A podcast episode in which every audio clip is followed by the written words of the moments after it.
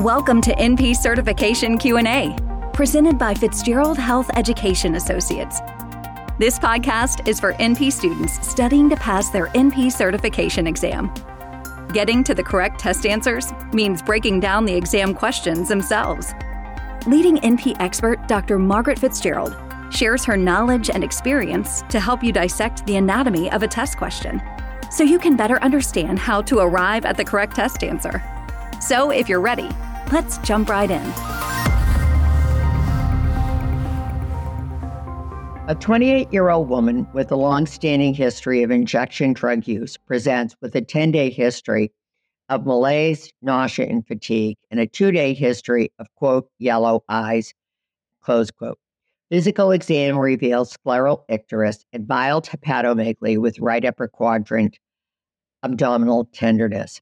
Considering the possibility of acute hepatitis B in the differential, the NP anticipates the following lab results will include A, the presence of hepatitis B surface antibody, B, thrombocytosis, C, leukocytosis, D, the presence of hep B surface antigen.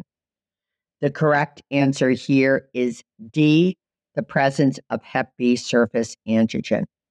Where should you start? Given that this test item asks about the anticipated laboratory findings for any particular diagnosis, this question is focused on information gathering. It's an assessment question. And remember, when you're doing your differential, you are always thinking, what additional information do I need to gather to contribute to the diagnosis?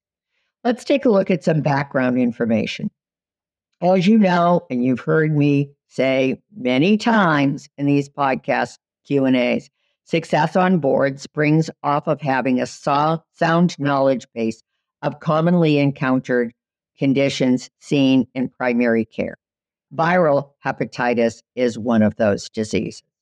Hepatitis is simply a general term for liver inflammation. What we're focusing in here is specifically hepatitis caused by a virus. A number of different viruses can invade the liver, causing infection, but there are these hepatitis specific viral agents.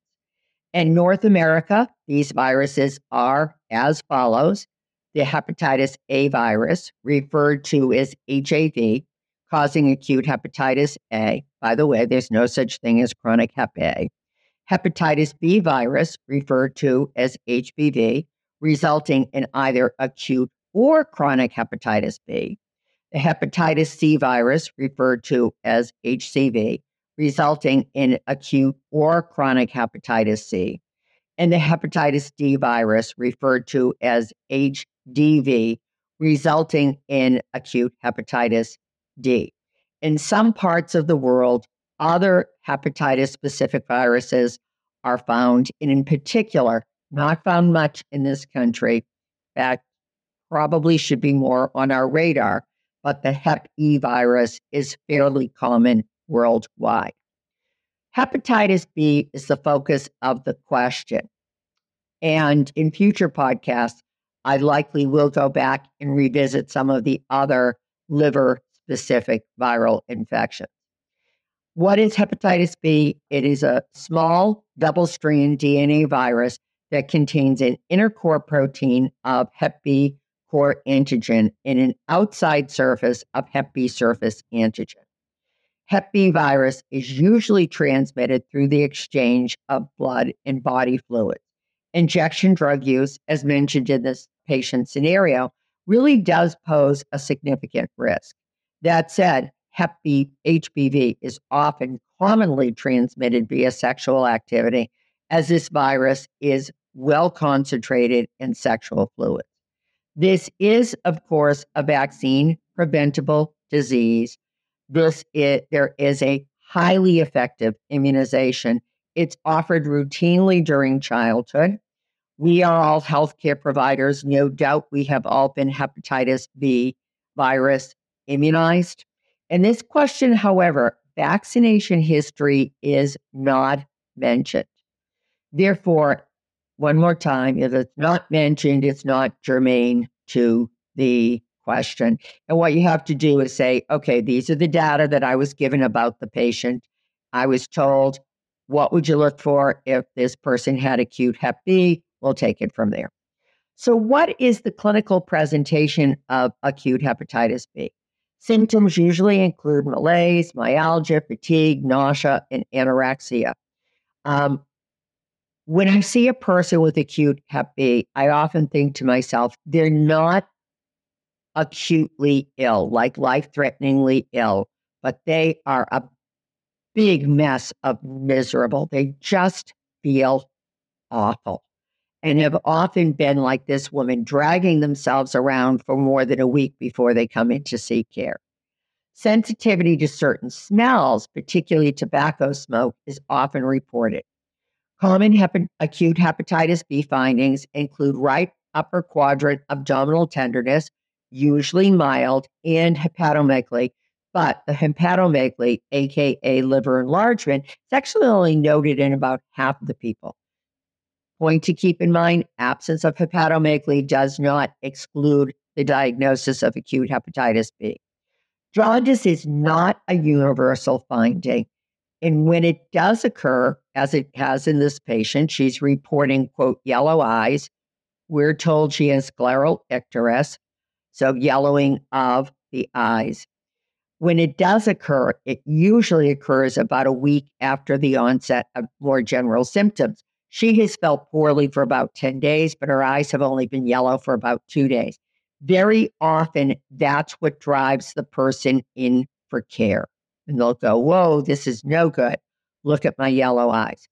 Clay colored stools are sometimes reported, while dark colored urine is common. And what I've had patients describe to me with the dark colored urine is it looks like iced tea, a glass of Guinness stout, you know, that really thick, thick, thick beer, uh, that type of thing. And what's staining the urine is actually bilirubin. And high bilirubin levels, of course, are what result in the scleral icterus, the jaundice. The duration of acute hepatitis B is around two to three weeks, where people feel really poorly for about two to three weeks. And please keep in mind the clinical presentation of Hep A, Hep C, and hepatitis D do differ. Is there some overlap with each of those? Yep, there is, but I'm going to leave it at that for right now. So let's take a look at the question and the answer options. We have a 28 year old woman with a long standing history of injection drug use, presents with a 10 day history of malaise, nausea, fatigue, and a two day history of, quote, yellow eyes, close quote. Physical exam reveals scleral icterus and mild hepatomegaly with right upper quadrant abdominal tenderness. Considering the possibility of acute hepatitis B in the differential, the NP anticipates laboratory findings will include A, the presence of Hep B surface antibody. This is incorrect. HBSAB, or Hep B surface antibody, also called anti HBs, is known as a neutralizing antibody, and its presence implies long term immunity from infection with HBV. In other words, the serologic marker is only found in people who have either had hepatitis B in the past and are now immune. Hep B is a one and done disease, or in the vast majority of people who have had the Hep B vaccine series and it simply wouldn't be found in a person with acute hepatitis B. Um, option B, thrombocytosis. This is also incorrect. Thrombocytosis or an increased platelet count is occasionally noted in individuals with a variety of acute illnesses, but it's a non-specific finding. When you have a question like this, what you always want to go to is go to the most disease specific marker that is mentioned in the question. Option C, leukocytosis. Well, this is incorrect.